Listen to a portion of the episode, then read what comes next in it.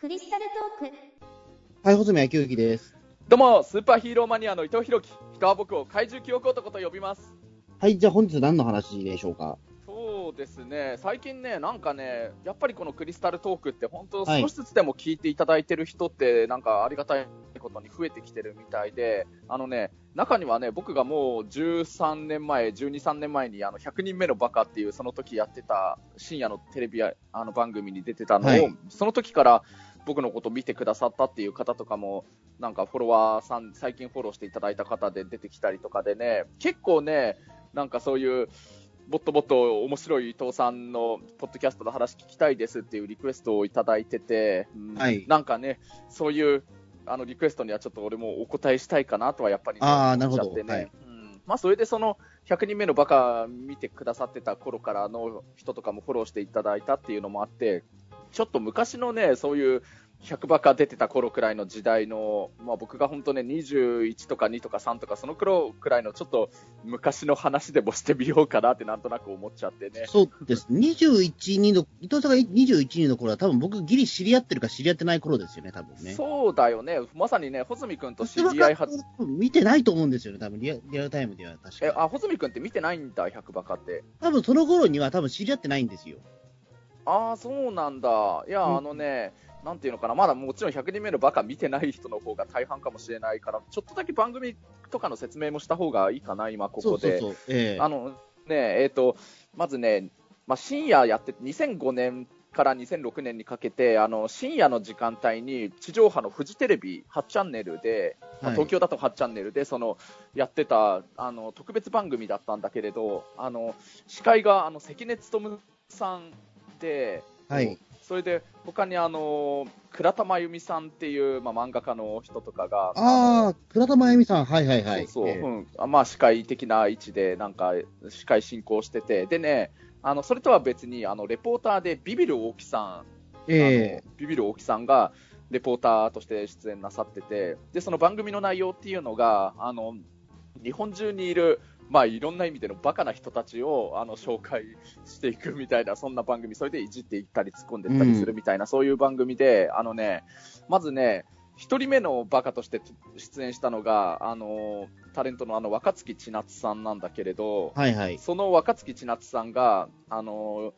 最後にその司会の人たちからあなたよりバカな人を紹介してくださいっていう、そういうのを振られて、まあ、私よりバカな人はこういうこの人ですっていう、まあ、知り合いのつながりのあるバカな人をちょっと紹介していって、それでどんどんそれをつなげていって、まあ、あの終わっちゃった笑っていいともの、あのテレフォンショッキングみたいな、はいはいはい、イメージ、えー、あの前の人が紹介して自分よりバカな人はこの人ですっていうのを紹介し、どんどん続けていくんだけれど、あのね、結構最初の方でね、どういうわけか、まずね、中澤さんにね、あのまず当たってね、紹介されてって、よにんめかごにんめにはもう中澤さんだったと思うんだけれど、うん、若槻千夏から結構早いですね、そう思うと。そう、早いんだよね、えー、そう、えー、それで、まあ、中澤さん、うんうん、で中澤さんって昔のね、そのにせんごねんとかそのくらいの頃からね、ご存知のあの格好してるから、まずそもそもあの格好して普通に街中を歩いてること自体が相当バカなことっていうのもあったり、あとはもちろんね、今も変わらずだけど怪獣の話とかゴジラの話をすごいしまくって、うん、えーそうそう、それを、まあ、あのそのレポーターのビビる大木さんからすごいいろいろいじられて、でねその後中澤さんにもちろんそのあなたよりバカな人を紹介してくださいって言われて、中澤さんがあのいやー、じゃあ僕が紹介したい人って、まあ、僕こいつのこと大嫌いなんですけどねって言いながら紹介してくれたのが僕だったんだけれど、なるほど、はいはい、うん、それでね、まあ、それで紹介された僕がね、バカなことをやった、バカなことっていうのが、まああのウルトラマンの、あの初代ウルトラマンね、番組のあのテレビのウルトラマンのね、だいいちわの宇宙怪獣ベムラーから最終回の宇宙恐竜ゼットンまでの登場した怪獣を全部もう名前とかをもうね、早口ですごいバーっていうような、そんなことをやったの、はいはい、まあ、それをすごいハイテンションで早口でみたいな、うん、それでね、まあ、そのだいいっかいめの放送の時はもうそんな感じで、僕の後もどんどんバカな人を紹介してってってって続いたんだけど、なんかね、どうもね、僕がね、僕と中澤さんとあともう一人の増田圭介さんという人なんだけど、はいはいはい、そのさんにんがどうやらね、そのひゃくにん出てきたそのバカの人の中でも特にどうやらインパクトがすごいバカだったっていうのが関根勤さんたちから認めていただいたみたいで、そのだいいっかいめやったのがにせんごねんのじゅうがつくらいだったんだけど、その翌年のお正月早々の元旦の日のね、にせんろくねんのいちがつついたちにね、ひゃくにんめのバカお正月スペシャルっていうのをまたやって、はいはい、その時にバカのトップスリーっていうひゃくにんいるバカの中でも特にバカなさんにんっていう名目で、中澤さんと僕とあと増田圭介さんっていうプロレスラーの人なんだけど、そのさんにんが結構メイン級でねもう紹介していただいて、まあ、ほぼほぼ主役級の扱いですごいありがたいことに、えーうんまあ、それであのまたそのビビる大木さんの司会で他のなんかそういうバカな出演者の人たちとのちょっと共演をさせていただいて、あのその時にあの同じようにバカとして出てたのがレーパー佐藤さんだったんだけれど、 そうそこでレーパー佐藤さんと知り合った形だった、うん、な何人か別の、ま、なんかそのえその特番の時のバカ限定だったんですか、うん、レーパーさんはうんうんえ何ごめんレーパーさんそのその正月特番でのバカ限定の方だったんですか。ああいやそういやレーパーさん自身はだってもう本当今から二十何年も前にずっとバラエティ番組とかあのねゴ当時でいうとゴールデンタイムとかの番組にも出てて、その時にそういうロボコップのオナニーとかそういうネタを堂々とやってたから、はいはいはい、でもね今思うと本当そのねにせんごねんとかにせんろくねんの頃っていうのもまだ今よりかまだマシだったのかなと思うのが、その頃はもう深夜番組じゃないとダメだったけど、でも地上波のフジテレビの深夜番組でレーパーさんそのねロボコップのオナニーをひゃくにんめのバカの中で披露してた。あすごいですね。それはやっぱりにせんごねんと言いつつもなかなかねあの肝が据わったことやりますね。そうだよね。うんでねそれでね、そのひゃくにんめのバカの番組の中であのレーパーさんとも僕ちょっと共演させてもらって、うん、あのレーパーさんが最初僕にあのよし伊藤君ウルトラマンの最終回のゾフィーがウルトラマンを助けに来たところのシーンを再現再現合戦をやるぞってなんかレーパーさんに言われて、僕がなんかウルトラマンと早田隊員のセリフの真似をやってたらレーパーさんがあの違うそうじゃない、えーゾフィゾフィゾフィゾフィゾフィとかウルトラマンホズミ君わかるから、ウルトラマンのほらすごいエコーのあるあんな喋り方とのモノマネまですごいレーパーさんやっててめちゃくちゃそれが面白くてねうんその後もいろんな北斗の拳の話とかの話題で盛り上がって、それでねまあレーパーさんからいろいろどうやらまあ気に入っていただけて、あの酒井和義さんを紹介していただいて、それでまあそのままあのクラッシャー和義のなんかスタッフにならせていただいたっていう流れにつながっていくんだよね。あ、なるほど。それであれですね、まあ、いつぞやの純烈会につながるみたいなことなんですね、うんまあ、あとはあの特撮バークリスタルスカイのオーナーで僕が付き人をやってたオーレンジャーのオーレットの宍戸勝さんを隊長をね紹介してくださったのもレーパーさんだから、うん、なるほど。じゃあだからやっぱりひゃくにんめのバカを出演をきっかけにいろいろ変わっていったというか、そう本当にそう、ターニングポイントなんですね、そこは。すごいターニングポイントだね。やっぱりひゃくにんめのバカに出たのがきっかけで、とにかくいろんなつながりがすごいあという圧倒的に広がってったからね。まああの前回話題にしたワンダーフェスティバルだってあの安西レオさんとか酒井宏さんとつながりのできたきっかけだってそれレーパーさんに連れてっていただいたところだからね。なるほど、うんまあそんなひゃくバカを僕に紹介してくれたのは中澤さんだったわけなんだけれどね。なるほど、うん、まあそういう話が昔あったんですよ、にせんご、ろくねんくらいの頃で。あもうにせんご、ろくねんといったところでもうでもじゅうさんねんとかそ結構昔ですもんね。そうだね、まあ、じゅうさん、よねんまえってことになるよね、うんまあ、僕がにじゅういちとかにじゅうにになる頃くらいの頃なのかな、うんうんうんまあ、でその頃ってまさにそのあのドラマとかでやってたあのえ電車男っていうほらあったでしょ。電車男その頃でしたっけ、にせんごねんとかでしたっけ、うんまあ、映画とかドラマとかでやってたのは大体そのくらいの頃で、でそれがきっかけであの電車男の中って中でだいぶいろんなああいう秋葉のなんかオタク文化とかそういうのをすごくね劇中でいろいろ描かれてたから、でか電車男が、ね、すごいヒットして社会現象みたいになったから、その頃に結構テレビのバラエティ番組他の番組とかもそういうあの秋葉特集をやろうっていうなんかいろんな特集をする番組が出てきだして、当時確かにすごかったですよね、うん、確かにそのメイド喫茶っていう言葉日本語がもう、うん、なんていうか普通に使われてましたもん、ニュース番組とかでもね。そうだよね。で、うん、そのにせんごねんの流行語大賞流行語になった中の一つに萌えーってのがあったからね、うん、なるほど、そうかそういう時代だったんですね。そうそうにせんごねん前後って、うん、だから僕がねその頃ねちょっといろいろあのテレビ番組とかに何かあった時って紹介してもいただけるキャスティング会社に実はちょっとなんかいろいろあって登録させてもらってたんだけれど、えーうんまあ、これもあの中澤さんとあと中澤さんとその頃よく一緒に活動していたあの岩田さんっていう方がいらっしゃったんだけれど、はいはいえーまあ、その人その方たちのいろんな紹介みたいなのがあってちょっと登録させてもらってたキャスティング会社があって、でやっぱりだからまさにそのテレビの番組がそういうテレビに出ていろんなそういうオタクの話をしてくれるオタクの人を探してるっていうそういうオファーというかそういうのを探し出してたみたいで、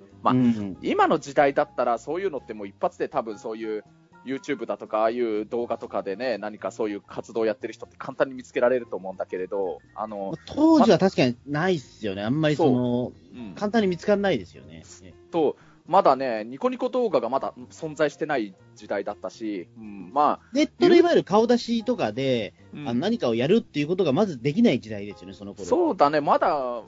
まあ、その いち,に 年後にニコニコ動画とかができていくけどまだその時点ではまだほとんどそういう概念ってなかったかもしれないね。まあブログとかがかろうじてちょっと少しずつ出だしてる頃流行り出してる頃ってくるネットラジオとかも当時は多分全多分やってない頃あまり流行ってない頃ですよね下手する、うんまあ、いわゆる一般の素人的な人がそういうのを今みたいに今やってるかのようにこういう気軽にやったりとかそういうそういう時代ではなかったですね、うん、そういう時代ではなかったから、うん、だからやっぱりそういうキャスティング会社に登録している、まあ、ほぼほぼ素人みたいな感じなんだけどそういう人たちの中からそういう番テレビ番組に出てくれる人を各番組のいろんな制作する人たちが探し回ったっていう感じだったの。なるほど、うん、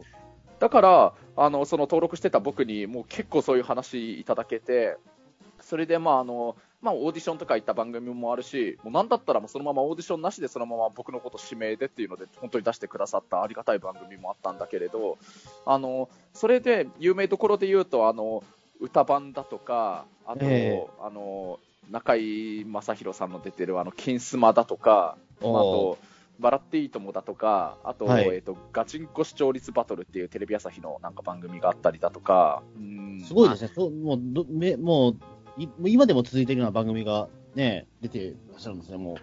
ああ、うん、そうか。でもあの高校時の人気番組もね、うん、まあ歌番とかでもね、笑っていいともとかはもう今終わっちゃってるわけだから、まあまあまあ、だってなんか変わったのかな、まあいや、金スマタイトル変わったけど、あの変わってないです。基本的に。今で中井さん主演あの司会です。うんそうかまあ、でも本当そういう今自分でもテレビ番組の名前出しながら時代を感じるなとは思ったりするけれど、うん、だからひゃくにんめのバカ以外でも実は結構そういういろいろテレビ実はとかそういうのに出させていただいてた、ね、頃が実は、ね、あってね僕に、うん、あえ歌番とかでどうやって出るんですかそれなんか全然歌関係ないじゃないですか。そうだね関係ないんだけどあの、うん、歌番の中でなんか秋葉のなんか特集っていうのをやってああの、ね、あんまりちょっと歌番もちょっと番組終わる寸前ぐらいの頃か確かちょっと変なことや確かにあんまり歌的なことやってない時期あったんですよ確かそうかもしれないね。その時に伊藤さんいたのかななんか、ええうん、かもねなんか、うん、あのまず本当にその秋葉の本物のメイド喫茶で働いてるメイドさんたちをすごいなんかあのスタジオの中に呼んで何十人かいたくらいな感じだったけど、うん、であとあのスタジオの中のセットもそういう秋葉のなんかアニメのフィギュアだとかなんか大きなプラモデルだとかを置いてたりしててあのガンダムのねシャア専用ザクってわかるかな、うん、あの赤い色のザクだとかあとあのマジンガー Z 正確に言うとグレートマジンガーだったと思うんだけど、はい、そのなんかでっかいああいうね秋葉とか中野とか歩いてるとなんかいろんなお店の前で立ってるようなああいうでっかいなんていうのああいうフ ィ, フィギュアよりかはもっとでかいやつだけれどあのなんかマンダラ系の目の前には鉄人にじゅうはち号ぐらいでかいやつですか、うん、そうそうまあそういうの想像してもらうと、えー、ねそれみたいなやつ人間の大の大人ぐらいでかいやつ、ね、そうそうそうそうそういうのをスタジオの中に置いてたりとかしてて、えー、であのねまあ、一応歌番でいうと歌番組だから一応ゲストのメインゲストのアーティストさんがいるんだけれどあのその時のゲストがねスマップだったの。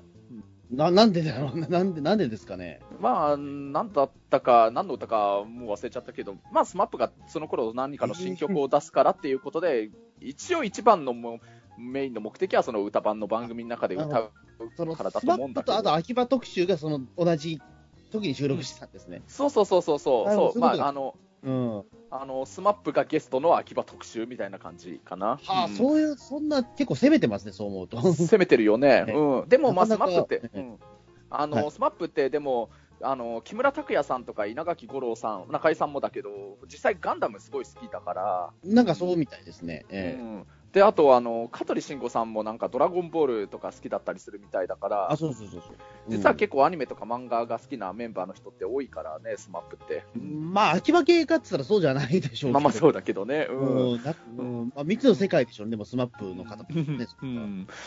まあだからそのスマップとスマップのメンバー全員がいらっしゃる中と、それとあのトンネルズの石橋貴明さんがいる中でなんか、まあ、あの司会の中井さんと石橋さんがそういう秋葉のなんか今こういう秋葉原のオタク文化がすごいブームなんですよみたいな話みたいになって、でそこで今日はちょっとそういうあの秋葉の本物のオタクの子を呼んでますみたいな風に紹介してもらって、それでまあ一応僕がバッて出てきて、でね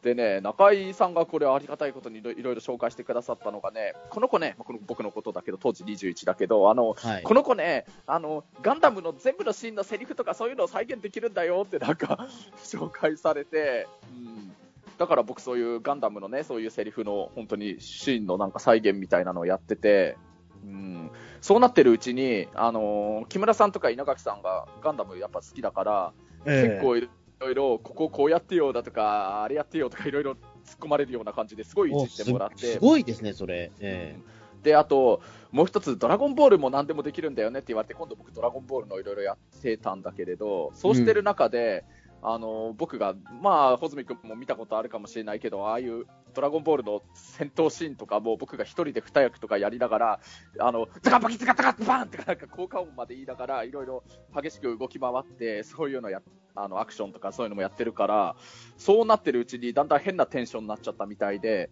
あの、えー、石橋貴明さんが僕の再現してる中に乱入してきて、僕のことを、はいはいはいまあ、そんなにもちろん本気で思いっきりではないけれど、えー、ちょっと少し叩いたりとかこづいたりとかしてくださって、もちろんそんなに痛くない程度だけど、いやいやそれが本当にありがたくてね、うん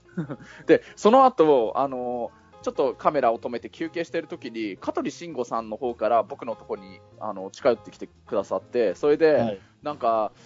いや君ドラゴンボール好きなんだよね、ドラゴンボールで一番好きなキャラクターって誰なのって聞かれたから、まあ、僕がな一番はやっぱり主人公は孫悟空、主人公の孫悟空ですねって答えたら、そっかじゃあその次に好きな悟空のライバルって誰だと思うって聞かれたから、あので僕がいや悟空のライバルは僕はベジータだと思いますねって答えたら、うん、そうです、ベジータですね、うん、そうかベジータか、俺はねピッコロさんが好きなんだよみたいなそういう話をしてたり、なるほど、うんもうそういうねちょっと思い出話があったりとかしてて、まあでねそういう本当ね歌番とか金スマって本当まさにねまさにゴールデンタイムの番組なわけだから、うん、それを出てからちょっと僕の中で少しね世界が変わってね、本当になんかシンデレラみたいな感じになっちゃって、まあ そうですよね、もうまあ次の日以降からもちょっと少し街中歩いてたら、本当にこれ嘘じゃなくて声とかかけていただけるようになって、道歩いてたら、うん、その辺の普通の方から、うん、そういう風になって、まあ、であのちょっとねそういう人たちをなんか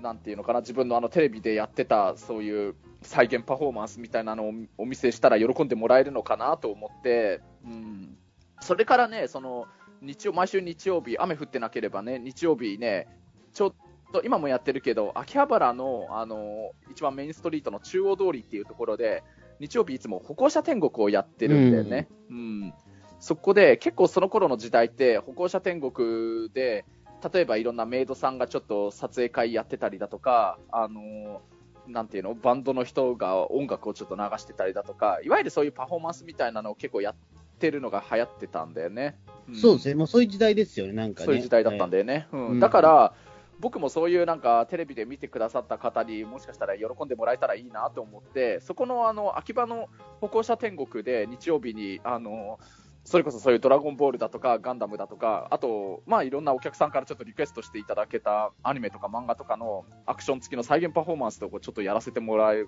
やらせてもらってるわけじゃないんだけど勝手にやったりとか、まあ、そうですね、それを、まあ、ここでですもんね、うんうん、そこでやることになったんだけれど、はい、あのね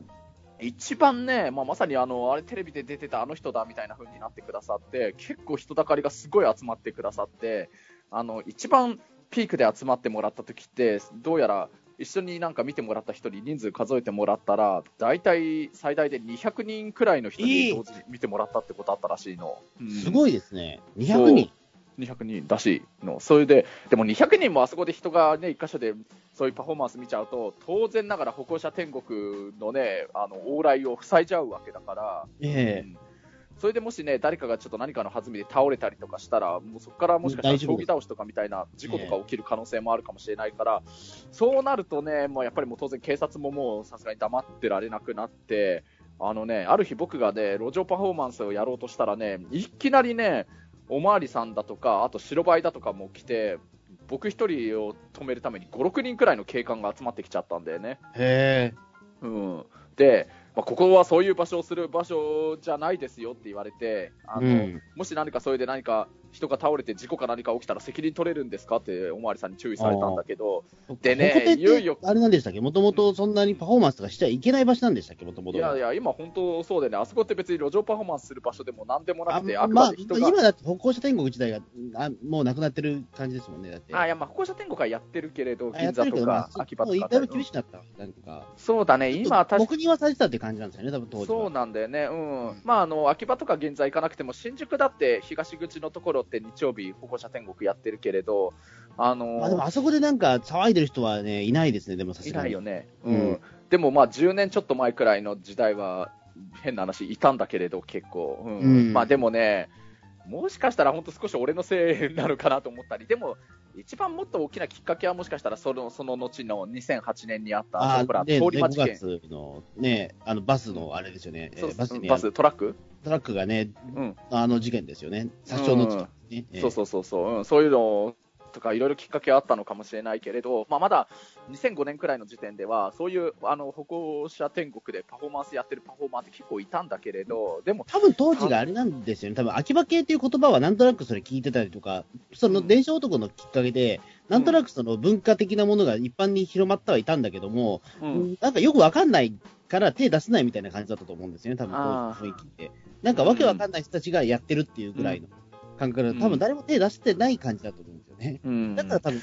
あのそういったちょっとまだ混沌とした時代、時代だったと思うんですわ、うんうん、まあまあでもその本当ねにひゃくにんぐらい人集めちゃったから、うん、これはもういよいよ持ってだから多分集まったんだな、うんうん、経過何ごめんいやだからだから結構にひゃくにんも集まったんだろうなってそのわ分かんない人が多分たくさんいたから多分、うん、何やってる、うんうんまあそのねそれで警官もねそれでもう黙ってられなくなったみたいで本腰入れて止めなくちゃってなったんだろうけれどでね、うん、僕がね本当その頃って俺ってすごいやんちゃで調子乗ってて若くてねバカだったから本当にあのねその警官にもね結構ねあのなんていうのあの反発しちゃったというかね口答えみたいなのしちゃってあのあそれは危ないやつですね危ないよ本当今思うとだからいや僕のことをあの見てくださった方が本当に全国から集まって見に来てくださってるんですよまあ一応ね実際あの北海道とか九州とかから東京に来たらテレビで見た僕がその伊藤さんがパフォーマンスやってるのを 見,、うん、見ることできてすごい嬉しかったですって言っていただいたこととかもあったからこれ実際嘘じゃなくて、うん、だからあの僕がこういうのやってるのを見てくださってる方いるから邪魔しないでくださいみたいなそんな感じの言い方してでねほんとねあのじゃあちょっと警察署行くかちょっとあの本当にちょっと同行してもらうよみたいな本当になんか逮捕されかねないくらいの勢いで詰め寄られちゃって警官にいやあの、えー、い今思うとそれが正しいんだけれどねだって本当にパフォーマンスやるわけ、まあねまあ、やる場所じゃないから、まあ、だったらまあどっか、ね、小屋借りろよって話になりますからね普通、うん、そうだねそれ言われるとまさにそうあの、えー、で僕も 今, 今現在の僕ってそういうね、道路交通法で遵守するそういうお仕事をしてるわけなんだけれど、えー、いやだから本当そんな僕後の自分がそうなるとは全く想像もつかないような道路交通法をめちゃくちゃ違反してる違法行為やってたわけだからねと、うん、うんそうなんですよ今思うと本当自分は本当バカだったなと思うんだけど本当にやんちゃな時代があってね、まあ、まだ 20, にじゅうそこそこの、ね、若者のあれですからね、うん、にじゅういちだねにじゅうににならないくらいの頃だね、えー、うんまああのもう本当にこれ以上やったら本当に逮捕するみたいな感じの勢いになったからだからもうそこでできなくなっちゃってそれであのその時にあの歌番でちょっと ご, ご一緒させていただいてたあのメイドさんの所属してるメイド喫茶あのアットホームカフェっていう、うん、だいぶ有名なお店だと思うんだけれどあの、ね、そこの、ね、専務さんをやってたやってる方とね実はその歌番でご一緒させていただいた時にあのお知り合いにならせていただいて連絡先も交換してたから、はい、あのそこであの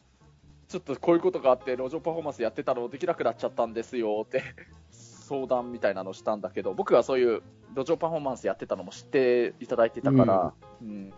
そしたらあのちょうどそこのアットホームカフェの方もまさにそういうテレビとか出たのもきっかけになってでメイド、メイドブームもすごいなったから、うん、アットホームカフェにも全国からお客さんがものすごい集まってきててあの待ち時間もすごいことになってたから本当になんか休日とかの時期になるとにじかん待ちとかくらい普通にあったりしたからねはいはいだからそういうなんか待合室みたいなのを作るっていう話になったなってるみたいで、うん、そこの待合室にもステージを作るからそこでパフォーマンスやっていいよって言ってくださって、うん、それからはそこのパフォそこでパフォーマンスをやるようになってそういうアットホームカフェの待合室でね、うんでそのままねあのゴールデンウィークにせんろくねんのゴールデンウィークの時期とかに僕そのままあのちょっとお手伝いのスタッフとしてそこの待合室でグッズ販売とかをするアルバイトとかも始めるようになっちゃったんだけどねどど、えーうん、まあ本当にいろんな思い出があってねいやでも本当僕その頃くらいの時代の僕ってね他にも本当にまさにひゃくにんめのバカに出てたくらいの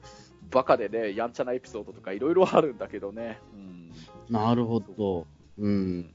えーとまあ、た多分その頃ねやっぱり僕知り合ってないですよね伊藤さんとは多分僕知り合ったのにせんななねんのごがつとかなんですよ確かそうなんだよね確かそれ覚えてるや一つはねにせんろくねんの中頃だと中澤さんにしたら僕会ってないです出会ってないと思うそっかうん、ええその頃って穂積君は何をしてた感じだったんですか？僕サラリーマンですにせんろくねんって、えー、ああそうなんだえっ、ー、といっかいなんだっけ高校卒業してから普通にサラリーマンになったサラリーマンやってるんでさんねんサラリーマンやった後に僕大学入ってるんでああそうかそうかそうそうあの普通に真っ当な生き方をしてる時ですねその頃はねと、うんあのー、大学入ってからめちゃくちゃなんですけど、えーどの辺でサラリーマンやってたのお仕事ってえっ、ー、とその時にせんろくねんは僕でもえー、っとね、あれです、にせんろくねんは多分俺は、溝の口かな、溝の口にいましたね。神奈川県の、神奈川県溝の口で、はい、あの、エーティーエム、あの、なんか某、某、えー、っと、コンビニの エーティーエム の、あの、点検の仕事してました、俺。えー、なんか、なんか確かに、なんだろうね、言ってしまうと結構普通の仕事やってるね。普通の仕事ですよ。えー、いや、普通の仕事したんですよ。えー、そうなんだ。うんえーあんまりテレビとか見てなかった感じだったな。まあ見てはいたけどそういうテレビいや結構テレビとかはね見てたはずなんですけど、うん、ただどうなんですかね。僕が多分その時秋葉系とかそういったものにあんまり興味がなかった時期だと思うんですよね。あだから多分伊藤さんのことは知らなかったと思うんですよ。そうか。あのうんまあ。その頃くらいからそういう昭和文化だとかそういうのはもちろん興味持ってたの？えー、っとその時はもうあれですねあのいわゆる新聞新聞芸座とかああいった映画館の名画座とかをめぐたくさん巡ってた時期ですね。あそうなんだ。休みの時はずっと、うん、そこで映画たくさん見てみたいなことをやってて。なるほど。うんうんうん、で多分そのあたりから実は、まあ、ロフトプラスさんとかもよく行ってるんですよね。ああの前話してたなんかいろんなの行ってたっていう。うんうん、でも多分そのクラシア和義とか、うん、そういった特撮の方面には実は行ってない時期だったんで、あうん、もう見てなかったし、そうかそうかうん、そうだからどちらかというとなんだろうもっと政治的政治風の方に行ったかもしれないです。俺はそうなんだね。うん。そううんあうん、まあどちらかというともうちょっとあの尖ってる方の方に行ってたと思うんですよね。ちょっと赤軍派のイベント行ったりとかした時期ですね。ちょうどにせんねんそうなんだね、えーうん、でそれで会社の上司から何やってんだお前はって言われてたりとかね、えー、まあ自由じゃんね、うんまあ、自由ではあるけどにじゅう代ねにじゅう、まあ、当時はたちぐらいですから、うん、それが急になんか政治的政治的ななんかそのイベントとかに参加してるって分かるともう本当に怒られるわけなんですよね。ああまあだってね人間じゃねえかみたいなふうなね、うん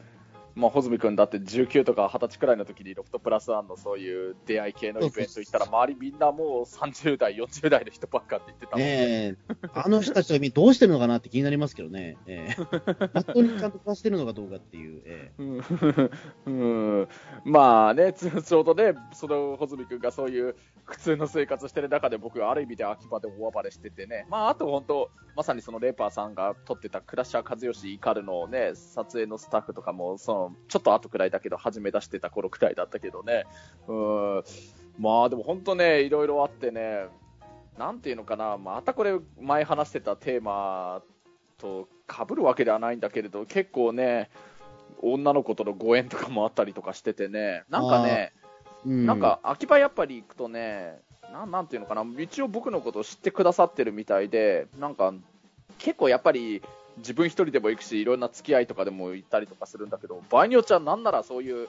テレビだとかインターネットとかのそういう取材として行ったりとかもするんだけど、メイド喫茶とかやっぱり何店か行ったりしてたから、はい、あのね、そうするとね、そこのメイドの女の子が一応知ってる方は僕のこと知ってくださってる方もいらっしゃったみたいで、うん、まあ、もちろん全員ではないにしても一人二人くらいなんか、あ、テレビで見ま、見ましたっていう方もいたりとかしたんだけど、あの、ある日ね、そのメイド喫茶ではないんだけど、喫茶店ではないんだけれど、あのメイドリフレクソロジーっていうお店があって、それは何です、メイドリフレクソ な, なんだかっていうのはあの、まあ、リフレクソロジーっていうね、なんか足だとかいろんな肩だとかそういうの、腰とかそういうのをねマッサージしてくれる、なるほど、なんかねお店があってね、別にそこ自体はそ健全なマッサージですよね。そうそう、もちろん健全な、いかがしいこと何一つないね、それ自体はそういうお店なんだけど、そこをね、あの、まあ、要するにそのメイドの女の子のスタッフさんがそういうマッサージをやってくれるっていうお店なんだけれど、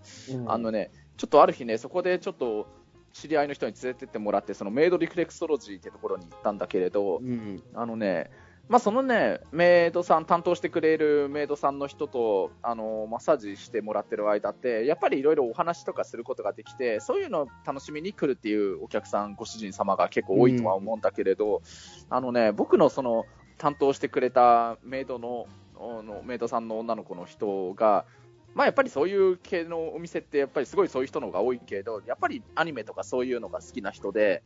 あのね、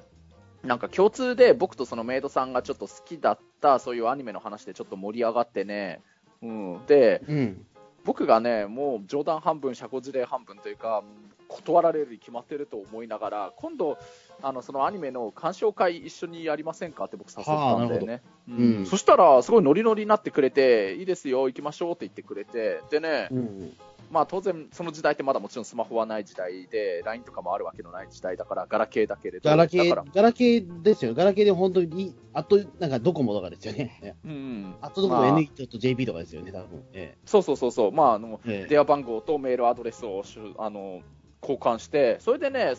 数日後に本当に実際会ってね、その女の子とふたりで、場所新宿だったけれど、それであのその見ようって言ったアニメの ディーブイディー もちょっとレンタルして用意しておいて、でねそこの新宿にあったネットカフェで、そこのパソコンで一緒に鑑賞会やってたんだけれど、うんでもねそのまあ鑑賞会もちろんあの最後までふたりで見てたんだけど、見終わった後とかになんかなんていうの、そういう雰囲気になっちゃってね、ちょっとエッチい雰囲気になったりとかしてて、うんで本当になんかあのまあね、今日はちょっと少しじゅうはち禁会みたいな話になあの会になっちゃうかもしれないけれど、本当にねその、えっとまあ、生でちょっとおっぱいを触らせてもらったりとかもしてて、うんうん、でもそこってその場所ってネットカフェだからそういうところでやる場所じゃない、本当に公共の場所なわけだから、あのねそのままの流れでねちょっと、まあ、ラ, ラブホまでちょっと行くことになっちゃって、うん、おすごいですね、うん、でもねここもね僕の本当にそういうところに当時本当に生き慣れてないっていうところが本当にね出ちゃったのが、まあ、新宿の東口のあたりにあったネットカフェだったから、ちょっと行くとすぐのところにあの歌舞伎町のラブホ街があったんだけれど、うん、そうですね、うんまあ、僕その頃ってそういう歌舞伎町にそういうラブホ街みたいなのがあるっていうのを本当にほとんど知らなかったから、あの、まあ、本当その頃でようやく僕がにじゅうにになった直後くらいの時期だったんだけど、あのねなぜかねあのね池袋の方になんか移動しちゃって、うん、ああでもそれはねわかります。でも確かに池袋の方がラブホのイメージ強いですよね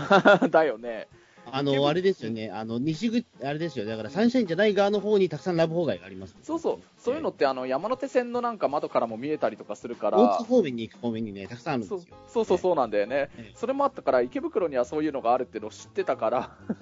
池袋はねなんかそうそうそう、うん、なんかエロいイメージがねずっとあるあるあるんですよねあるよね僕もそうなんです、ええうんだだからまあその池袋までわざわざ行って、そこのラブホとかでまあちょっといろいろで、これ以上はもう本当にねじゅうはっさい未満の方も聞いている可能性あるかもしれないから、うん、あんま生々しいことは言わないけれど、本当になんか僕よりねちょっとだけ年下くらいのねなんか可愛らしい女の子だったんだけど、やけにそういうのがすごい慣れてる女の子でね、僕の方が終始圧倒的にリードされっぱなしでやばいことになっちゃっててね、うん、まあなんかねでも僕がねその時のねあの体験があんまりにも感動しちゃってね、当時やってたミクシーミクシーやったでしょ、はいはい、うん、それので僕もちょっとテレビとか出させていただいたのもあって、マイミクさんが何百人 よんひゃくごひゃくにんくらいいらっしゃったんだけれど、うんまあ、ミクシーってマイミクってあの最大できゅうひゃくきゅうじゅうきゅうにんまでしかできなかったらしいから、ね、そ, そうでしたね、そんな時代でした、うん、きゅうひゃくきゅうじゅうきゅう、うんうん、まあでね、そういう人たちが誰が見てるか分かんない中でも最高な思いしてメイドの女の子とちょっとエッチなことしちゃいましたみたいなことを普通に日記で書いてたんだよね。バカですよ、まあ、それはなかなか今ね今できないですよね。そんなことツイッターで一個ずつ書いてたらもうそれすぐ叩かれますからね。ねえ、まあ、その女の子ミクシーはまだだからそのまだ友達限定みたいなね印象があ、まあ、いやでもあの全員関係がないんだけど、うん、全然公開してたよもちろん。うん、そうですね。だからそ、うん、それだともうね、うん、まあでも多分ミクシーはそんなに多分今頃 今, 今よりは叩かれないんでしょうけどねやっぱり。うーんまあねまあそのね。まあ、その女の子の個人が特定されるような書き方はもちろんしてないけれど、まあ、でも何はともあれそういうメイドの秋葉の現役のメイドの女の子とラブホ行っちゃったみたいなそういう意味の、ね、ニュアンスのことは本当に書いちゃったからね。それがねもちろんその実際その下相手の女の子も前見くしてたから僕の日記見ててあのね、うん、それからもう会ってもらえなくなっちゃって、まあ、そりゃそうですよね。そりゃそうだよね。本当にバカなんだよねとにかく本当ひゃくにんめのバカに出てたそのままのバカだったよね本当に、うん、そんな甘酸っぱいのかそうじゃないのかもう分かんないけどそういうちょっとおバカな思い出があったりしたんですよ、うん、俺だからそのあたりのその秋葉関係のものとか俺全然実は分かんないんですよね。秋葉寄って行ってないから分かんないんですよね。そうか、うん、いわゆる低所得ブームの時のそのオタク云々も実は分か、分からないんですよ実は体感として全く。あこういう世界の感じがずっとしてて、うん、うん、いやあのメイド喫茶は行ってるんですよ確か。メイド喫茶は友達と一緒に行ったんですけど、うん、ルームが悪いことそのその、えー、数時間前に俺ピースロ行ってるんですよ俺だ俺が今ラブホ行った話したからそのお礼的な感じで久しぶり風俗行った話してくれちゃうの？そういうわけじゃないんですけどいやあのなんか友達はすごくその時になんかメイド喫茶ハマってるんですけど俺ピーサロ行ってるから全然感動が な,、うん、なかったんですよ言ってしまうと、うん、まあジャンルは全然違うからね。別にメイド喫茶を出店するのに普通のメイド喫茶だったら別に風営法の許可はいらないからねいやでもなんかそれまでだって全然なんてねこいてくれてるのにだなんかそんなね特に何もサービスもないような女のとこ行ってもしょうがないなというふうに本気でそれを思っていてはたちくらいいやまあサービスはねあのちゃんとあのご主人様のためになんか美味しい飲み物や食べ物を用意してくれてしかもそれが美味しくなーれ萌え萌えキュンっていうおまじないをしてくれたりするサービスをしてくれるけどねいや俺を求めてるうまさはそこじゃねえんだっていうね、ええええ、耳はそこじゃないんだっていう、ええ、いうことは、ね、いやいやでもその時本気で思ってたんですよね、ええ、うーんそっかもう俺ねそういうのが本当楽しくてメイド喫茶って本当にこれだけのご主人様お嬢様が集まるのって本当やっぱり分かるなって本当思って俺自身お客さんとしてもうね行きまくってたからね ご, ご帰宅しまくってたからうーんなるほどな。だ俺だからそういうことで言うと全くだからそのめなんだろうその萌えブームっていうことに関して言うと全く洗礼を受けてないからね、うん、なんとも秋葉原に関しても比較的最近ですもん、うん、よく行くようになったというかあれですけど見るようになったの。うん。元々だってその例えばなんか俺中田多分伊藤さんと秋葉原行ったことがないと思うんですよほぼほぼ俺。あないね。ホズミ君とないね。あのドラそういうのに興味がない人間なんですよ元々が。うんドラゴンボールのスタンプラリーのゴールの駅いっかいめやった時が秋葉であの時くらいじゃない行ったのそうあの時くらいですね。もうそれはもう全然もう関係がないですからねもう全然なんか、うんまあ、あのねそのそのひゃくにんめのバカでバカのトップスリーに選ばれた僕とあと中澤さんともう一人増田圭介さんのバカのトップさんにんで揃ってアットホームカフェにご帰宅したことあるんだけれど、うんうん、結構それもねやっぱりあのひゃくにんめのバカ見てくださってた方アットホームカフェにもいらっしゃったみたいだから結構いろいろ大きく取り上げていただいたんだけれどなんか伊藤ご主人様と中澤ご主人様と増田ご主人様のバカのトップスリー、さんにんが揃ってご帰宅されましたとか言われたりとかしてねご主人様なんだけどバカって言われたりとかしながら言っててね、うん、でね、なんかね、うんうん、結構だからそこがね、うんうん、確かになんか一旦なんかそのメイド喫茶みたいなそんな感じだと思うんですけど、なんかえらい金取られたなと思って、うん、ああのね、だったら普通にまたピンされてよかったなみたいなね、うん、なんかね、あのね、中澤さんたちとはまた別の知り合いの人なんだけど、一緒にアットホームカフェ行ったら、なんかなんでご主人様をこんなに待たせて、しかもこんな高いお金取るんだよって、まあもちろん冗談でだけど、笑いながらノリでだけど言ってた人がいたね、うんうん、だそうなんですよ。だからちょっとだからね、伊藤さんと僕ではだ多分そこで結構ズレがあると思うんですね、だいぶね、なんかそういったもの、うん、あそう、まあ、あのそってことあります伊藤さん、むしろえあのね、そう、うんと連れられて付き合いで一回行ったことあるんだけれど、うん、あっちの方が僕まだハマれますね、でもあーガールズバーもね、それがだんだん出だしてきたのって結構そういうあのー、ガールズバーは下手したらにせんじゅうねん以降かもしれないですね。そうだから結構後の時代になってからだもんね、うんうんうん、そのなんかいわゆるその秋葉その、ね、メイド喫茶的なものがだいぶ、うんだちょっと下火になってからガールズバー的なものが出始めたみたいな、うんうん、まああのクリスタルスカイだって随分とガールズバーと間違われてね、あのガールズバーででもねあれはね、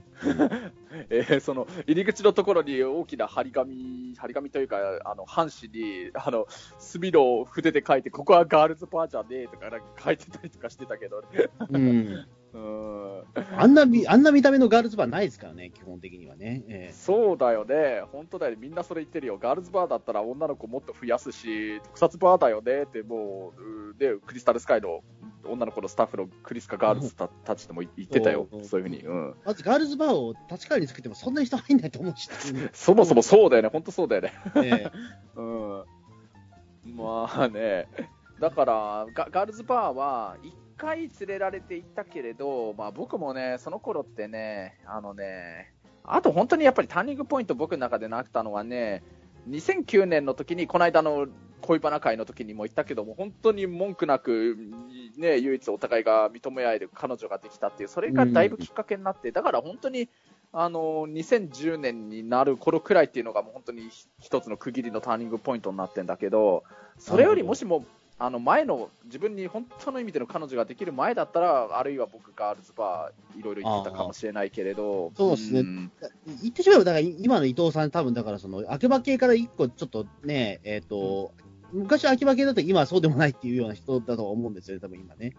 まあ若い時は秋葉系だったな的な感じかな、うん、そうそうそうまあ今もそういうアニメだとかあのそういうの見てるのは楽しいよってくらいかな言っちゃうとうん、うーんそうですねうんうん、でも な, なんかでもそれがね な, なんだろう、うんうん、もうもうそっちの方には復帰するつもりはないんですかあんまりい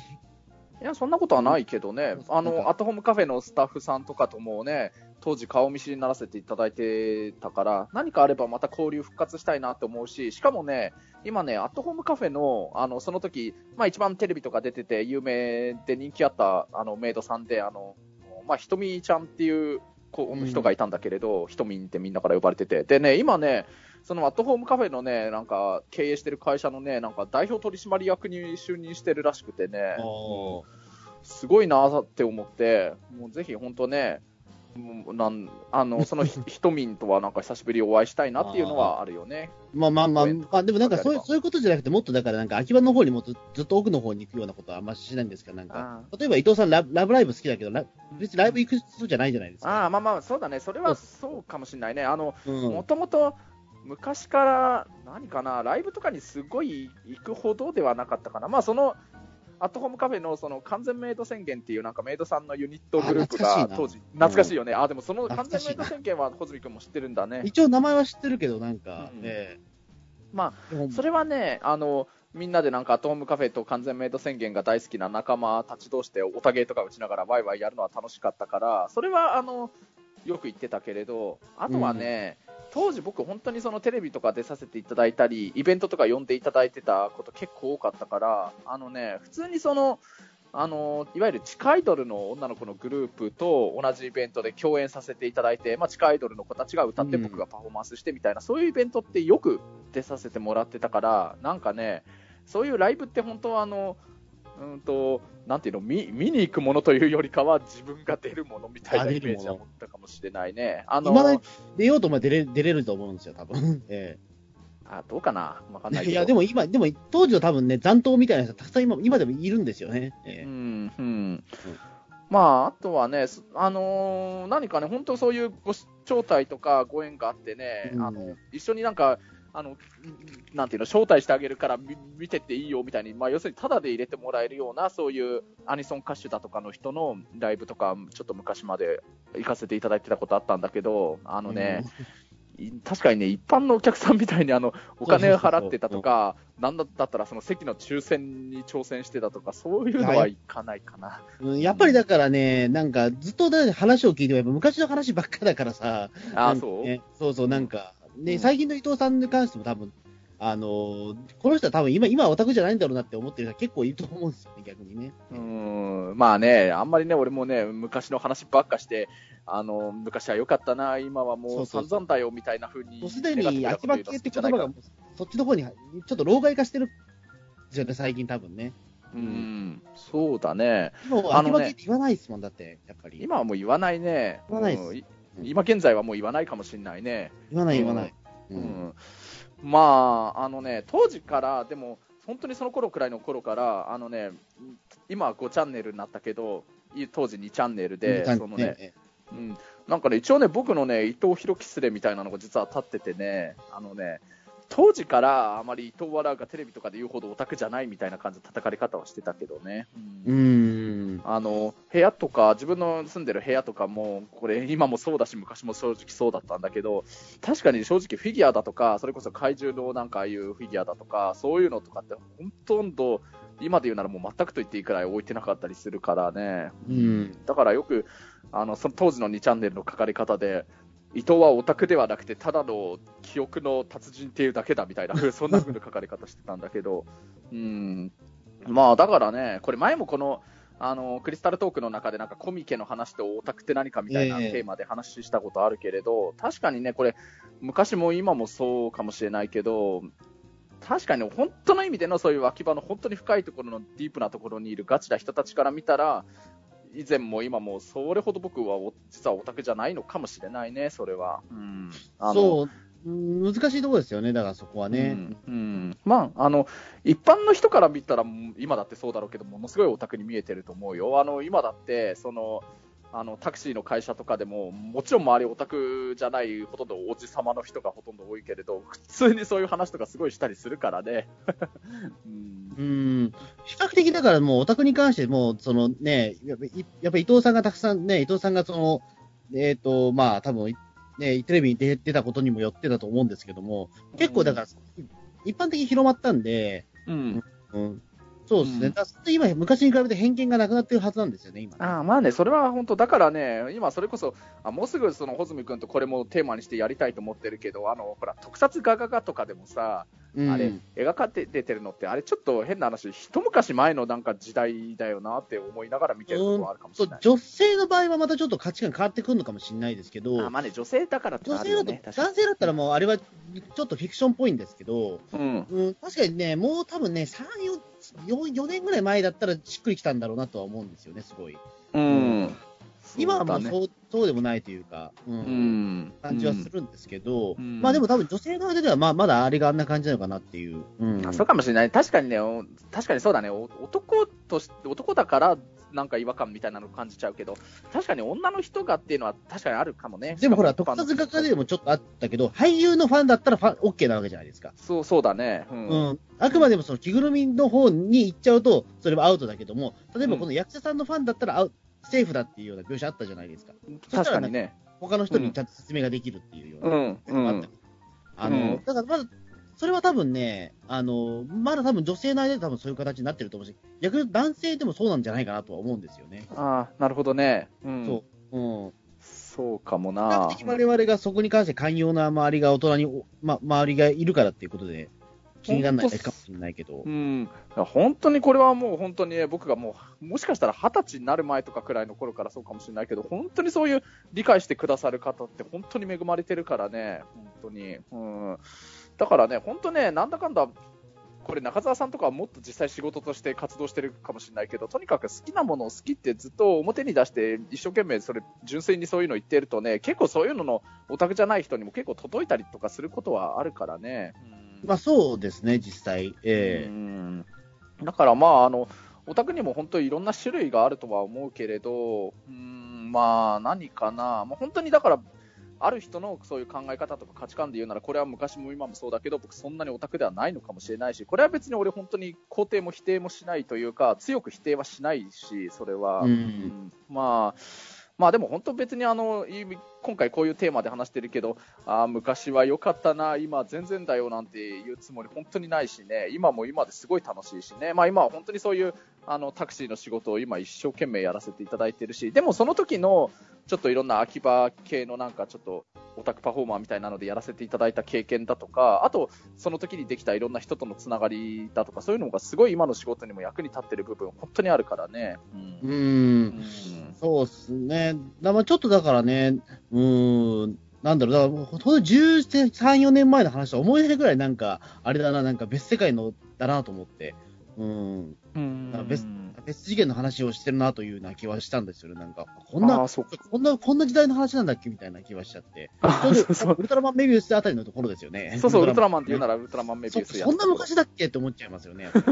そうでも実際本当そうだよ。あの昨日のことのように感じるけれど、気がついたらもうえじゅうさん、よねんも前になっちゃうの、そんなバカな、もうだっていわゆるえとが一周以上しちゃってるわけだからね今も。うん。うんそうですよ、なんかそんな事態なんだっていうのはね、ちょっと本当に思ってしまうなとはね。うーんなんかね、確かにあの時ってあの、うん、まずスマホなんか全くないし、影も形も概念もなかっただろうし、であのニコニコ動画がまだできる前、あと初音ミクができる前、うん、あと、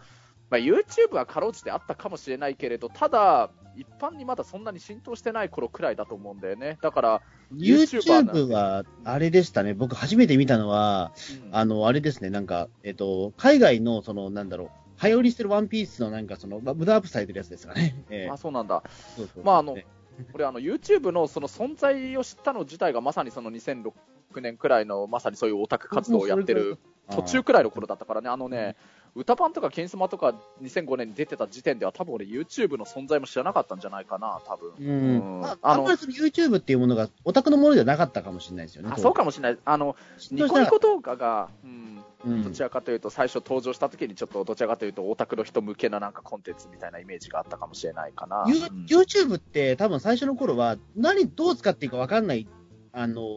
多分サービスだと思うんですよ。うん、ニコニコ動画はなんだかんだ言うてもそのコメント機能っていうそのね、えっと、にチャンネルからの延長線上があったからこそ、ね、流行ったっていうのがあると思うんですよね。うん、うん、確かにね。あのすごいもう逆に言うとにチャンネル的な文化でしたから完全に。うんまあ僕がど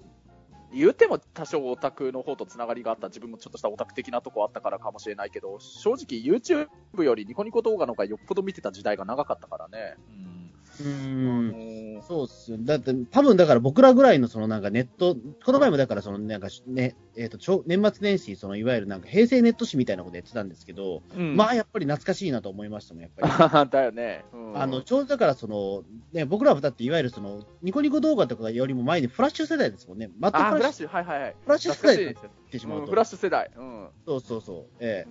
ーうん、あのね。えーとドラ、ドラえもんとかやっぱそうでしょフラッシュでしょあれ、ね、ああもうなんだなんかあのシリアス正式なタイトル忘れたけどあのシリアスなドラえもんとかなんかああいうしばしが佐賀だとか、えー、あのムキムキのドラミちゃんとかたくさん見たでしょだっていう、えー、見た見た見た見てゲラゲラ笑ってたよね本当に。そうそうそう、うん、でねあとだからあれですよねあのその昼飯食ってたら吉野家だしみたいなねそういうちょっと世代ですもんね。そうだったかもね。一斉オフするとしたら吉野家だみたいなね。そうかもしれないね。うん。ね、いや実際ね本当そのねそれこそさ俺さあの俺とか穂積君よりもっと上のさおじさん世代の人たちがさいやもう今で言うともうごじゅうだいくらいになる頃くらいの人たちかなよくさバブルの時代とかを懐かしむような話みたいなのすごいする人ってたまに見るんだけれどあのね。うん正直その人たちの気持ちが正直全然分かんなかったんだけどいわゆる昭和ノスタルジーみたいなああいうのがさ、ええ、でも最近ちょっとそれに置き換えると少し気持ち分かってきちゃったのがあのね俺の中でねにせんねんだいノスタルジーみたいなのがあってね、うんあはい、まああのにせんねんになった時点で僕高校生になる年ににせんねんになって、うん、まああのにせんねんだい最後のにせんきゅうねんの時に自分が彼女ができて、でもちょっといろいろ辛い思いいろいろしてて、うんまあ、その翌年のにせんじゅうねんにな、にせんじゅうねんだいにもなっちゃうけど、にせんじゅうねんにシシド隊長の付き人になって、そのにねんごにクリスタルスカイ始めて、今につながってみたいなのなんだけど、本当そのね、にせんねんだいの自分がじゅうごさいからにじゅうごさいになるまでのじゅうねんかんって、本当にジェットコースターみたいなそんな時代だったから、あの当然その、さっきこれ今回テーマにしてるその、なんか秋葉系としていろいろ活動していたその時代も当然そのにせんねんだいの中に含まれるわけなんだけれど、なんかそういうねにせんねんだいノスタルジーってのがすごい今感じちゃっててね、なんかこれがそういう少しおじさんの人たちの昭和ノスタルジーとかバブルを懐かしむ話に似てるようなそういう気持ちなのかなみたいな、周りから見たらそう見える可能性が大ですね、多分それは。うーん確かにね、今俺もさ叩かれてましたけど、なんかだ誰かがやっぱりそのなんか春日は今いわゆるそのなん義務教育だろみたいなこと言った人がいて、すごい叩かれてたんですよね。そうなんだ、うん、そうそうもうもう春日は義務教育じゃないんですよね、もう今はもう義務教育って言い方あえてするとしたらもう他の作品には変わっちゃってるだろうね、うん、というか多分もうもう逆に見たことがない人の方が増えてるんだろうなっていう。あそうだね、今の多分じゅう、にじゅうにならないぐらいの人たちはだってそうだね、当時からしてみれば小学校上がりたての時にやった深夜番組ですから、言ってしまうと確かに、うん、見れ、見ることがまずないっていうか触れることがっていう、うん、本当だよ。あとあの、まあ、俺はねいろんなアニソンが好きな人たちの集まりとかにもよく行ってたりしてたから、まあ、これ小泉君が分かるかどうか分かんないけど、あのなんかエアーっていうゲームが原作のアニメがあって、うん、それの主題歌の鳥の歌っていう歌がね当時国歌って言われてたりとかしてたからね、この後動画が出だした頃くらいの頃、うん、それはまあ今はもう、ね、鳥の歌のこと国家っていう人誰もいなくなっちゃうから、あもうそれはさすがに痛いですね、多分今いたらね、ええうん、多分それはやばい感じになりますよね。なんかそもそも本当にいかにそういうすごい神曲な当時のアニメ好きなオタクとかだったら誰もが聴いてるような歌だとしても、もう国家って表現自体もしなくなってるような気がするし、ね、国家がもう、もう痛いですね結構そうだよね国家斉唱は確かに、ええうんうんうん、ちょっと痛い感じは確かにありますね、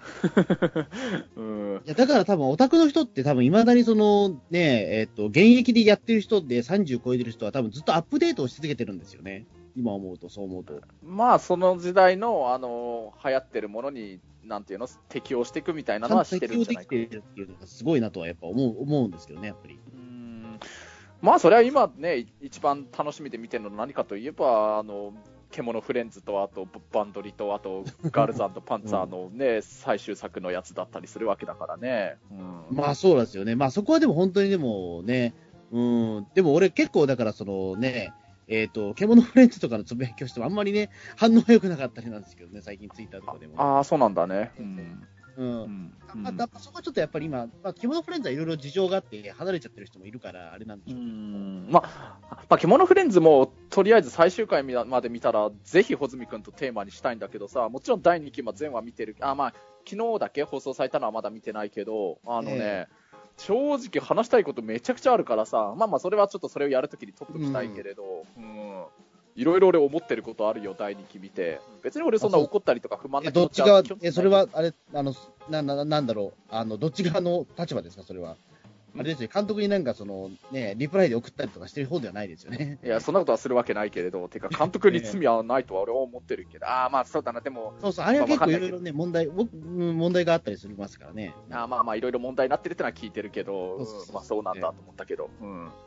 そうか、うん、まあまあ今度詳しくでだからそこで言うとだからねすごくアップデートは結構大変なんだなとは思いますけどねやっぱり。うん、ある種、獣フレンズとかね、多分ね、うんうん、あの ガ, ガルパンとか、もう比較的でも、もう結構、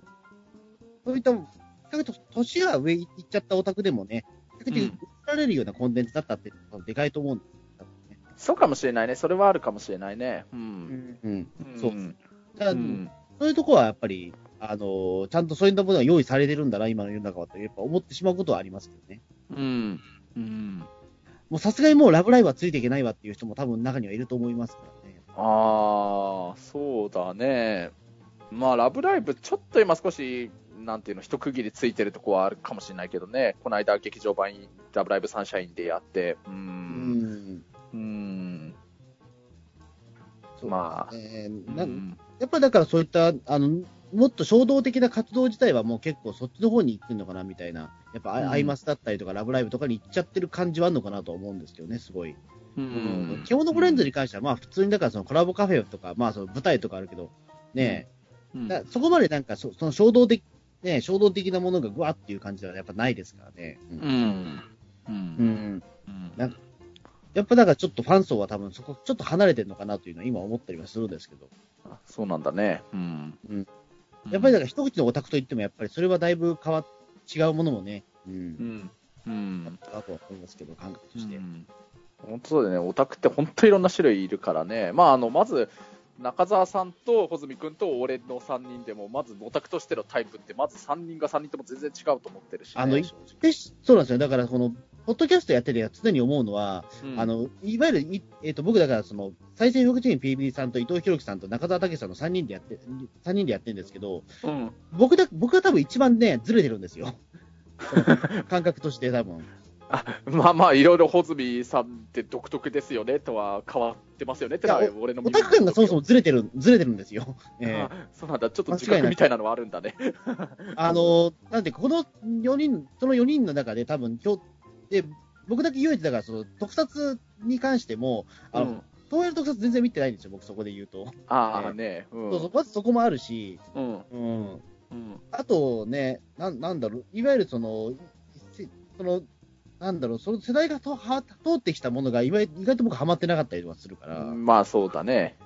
うん、子供の時の記憶がほぼゼロなんですよね、うんえー、見てきたばっかりっていうのが、うんうんまあ、ちょうど最近なんかシティーハンターのなんかツイートとかもしてたもんね。もう再放送でシティーハンターとルパン三世は毎日やってたイメージあったしね。確かにシティーハンターはね見てないんですよらしいね。あのおいしんぼはすごい喜んで見てたんですよ。あでもそこもね正直若干変わってるなとは思っちゃうね、そこの部分で。あのね、音信部は俺も 再, あの再放送で見てたけれど、あのね、どちらかというとね、俺のあのおばあちゃんがなぜか音信部好きだったんだけど、あのね、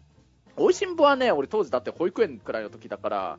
なんかほとんど正直意味は分かってなかったからね。うんうんだから面白いって思ったのは大人になってから原作の漫画を読んでからだったんだけれど、 そ, う そ, そこもだからあの別に本当に別になんていうの失礼な言い方するつもりは全くないけど、あのなんていうのおいしん坊はすごい好きだったっていうのもそこ自体もまた変わってるなとは思った。小杉君のあのツイート見て、あの、うん、そうですね多分シティーハンターが 見, 見, 見なかった理由は怖いからなんです、うんこれ多分シティーハンターが、うん、その気持ちは分からなくはないね。あのだってその大都会の中で拳銃ぶっ放してるじゃないですか、ねうん、怖いじゃないですかっていうことは多分当時思ってて、うん、だからおいしんぼ見てた方が安心だもん、うんうん、それはあったしね。そうだねその気持ちは分からなくないけど、まあやっぱり穂積君ってなんか年齢の時の割には本当に考え方が大人っぽすぎたのかもしれないけどね。まあつまり当然穂積君だってまだ小学生にもなってない頃くらいの頃だったでしょその時あので。多分だからあれなんですよね。逆に言うとさっきだからそのね、うん、なんか伊藤さんは記憶力の達人だみたいなこと言ったけど、うん、あの自分で言ってましたけど、多分僕は多分あれなんですよね。うんうん、途中で何者かにオタクにちょっと改造された人感があるんですよ。うんうん、あ突然変異でなんか出てきちゃったみたいな感覚が、うんあまあ、自分の中にあって、うんうん、まあ俺も突然変異じゃそうだと思うけどね。別に自分の両親はオタクでもないしね。うんまあ、それもあるんですけど、俺子供の頃だからそういったものに一切触れてないのに急になんか中学ぐらいからウルトラマンとかは急に好きになってるから、うん、よくわかんないんですよ自分でも。なんで、うん僕はうんで そ,、ね、そこから比較的その、ねえっとま、漫画とかそのあたりから逆に読み始めたぐらい、うん、それまではコミックボンボンとか読んでいたけども、うん、でもその後にはもう週刊文春とか行ってるんですよ僕すぐ。あやっぱそだからとにかく昔から大人っぽかったというか混ぜてたというかそうだと思うんだよね。テレビっ子なんですよいわゆる多分もうテレビっ子と多分あのそのオタクってちょっと違うんですよねすごい、うん、なるほどね。うんあのうんあのシティーハンターとかであのまだ小学生にもなってない頃くらいの時に街中で拳銃ぶっ放したらどうしよう怖いっていうのはそういう怖がり方は俺はしなかったかな。そういう想像力はなかったというかね。だからでもそれ言うとだってななんていうのある意味似たような理由でそれこそスーパー戦隊だとか勇者シリーズとかも見ても怖いと思ってたのような気もするしね、そういうのは考えなかったかな、俺も。まあなんかディティールの細かさとかは分かったんですよ。シティーハンターのそのディティールの細かさとかがいるんですけど、うん、なんで銃ぶっ放してるのか分かんなかったんですよ、やっぱり。うん。もうそういうのをほん、うん、本当にまだ小学生にもならないくらいの時からそういう